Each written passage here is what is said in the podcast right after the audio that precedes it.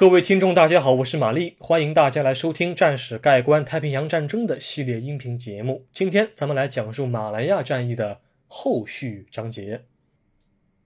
澳大利亚军队在金马市地区成功的伏击了日军之后，便迅速的撤退至麻坡附近的防线，以等待日军主力的到来。麻坡之战呢，它是马来亚战役当中最后一次成规模的地面战斗。英联邦军队的一个步兵旅被完全击溃，澳军的两个步兵营被日军完全打散，而日军对战俘还进行了残酷的屠杀。那么相关内容我将会花费两期节目的时间分开来叙述。今天我先聊一聊日方的进攻作战，以及日军坦克为什么又被澳军打了一次伏击。好，现在我们进入今天的正文部分。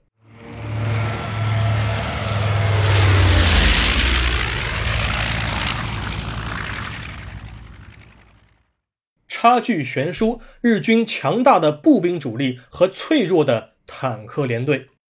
麻坡在哪儿呢？啊，麻坡地区它是马来亚南部的一个滨海城镇，它的西北面就是我们熟知的马六甲。当时有一条麻坡河啊，穿越这个城区，分为北岸和南岸，南岸是主城区所在。日方在一九四二年一月十五日发动对麻坡的进攻之前。便已经占领了之前的马六甲。那么，当时驻守麻坡的是印度军队的第四十五步兵旅的部队。啊，这不知是日方的运气好，还是他们的情报工作效率高。日军近卫师团的主力部队，在一九四二年一月十五日晚上渗透的地点，正巧是印度军队的薄弱地带。近卫师团的部队在晚上偷偷接近了麻坡河的南岸，不动声色地把南岸停泊的驳船和帆船全部占为己用。当时啊，印军第四十五步兵旅的部队驻守在整个麻坡河的两岸，南北都有，而且也紧盯着河口地带。北岸大约有四个步兵连，而其余军队均驻守在南岸的沿海公路附近。以为日军还是会走主干大道向麻坡地区推进。日军近卫师团的部队在当天晚上碰到了一个印军的巡逻队，但是双方发生了短暂交火之后，印军巡逻队就被日军完全的消灭了。他们没有任何机会向周围的印军指挥所通报日军的夜袭。一九四二年一月十六日清晨，战斗突然在麻坡河的北岸打响。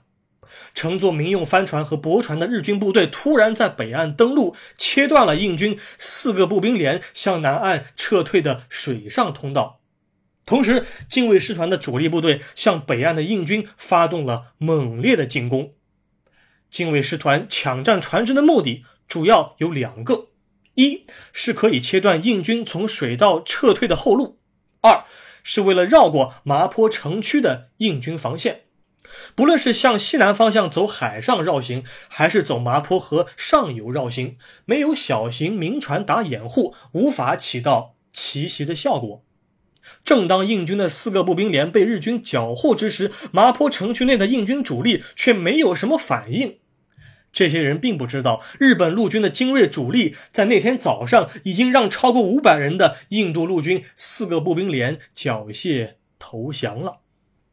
令人绝望的是，日军的空袭给印军带来了更大的麻烦。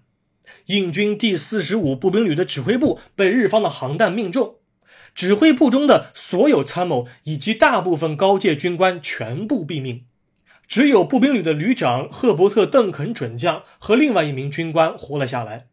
邓肯准将在轰炸之后没死，但是得了脑震荡，无法进行有效的作战指挥。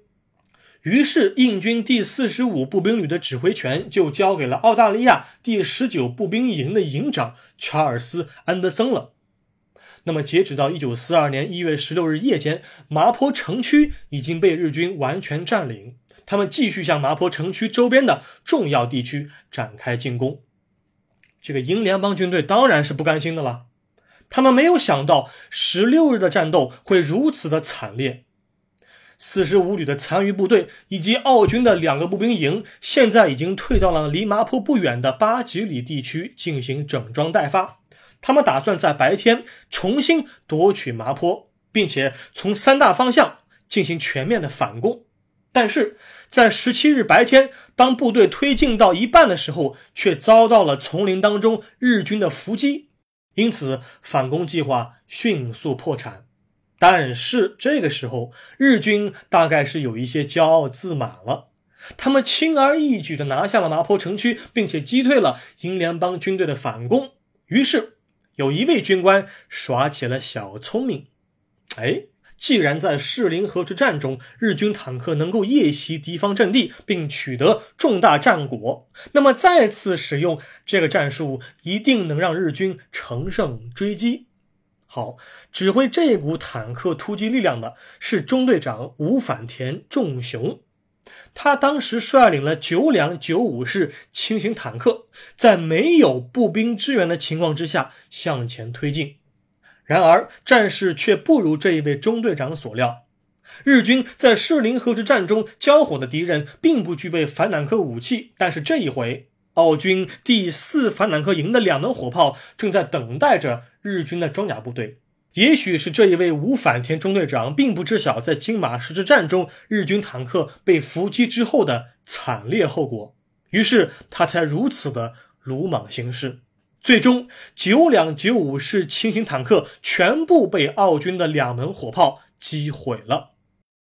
讲到这儿，我们可以做一个小结：日军的装甲部队和步兵力量在战役当中的表现总是差距很大。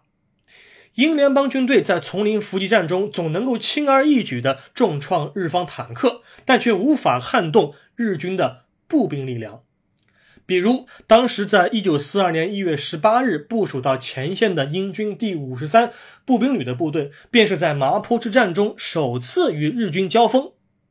他们之前已经在北非执行过军事行动，虽然丛林作战经验不足，但至少也是上过战场的老兵了，也是经历过一些比较严酷的气候。但是偏偏与他们交手的是日本近卫师团的步兵第四联队。是日方的精锐步兵。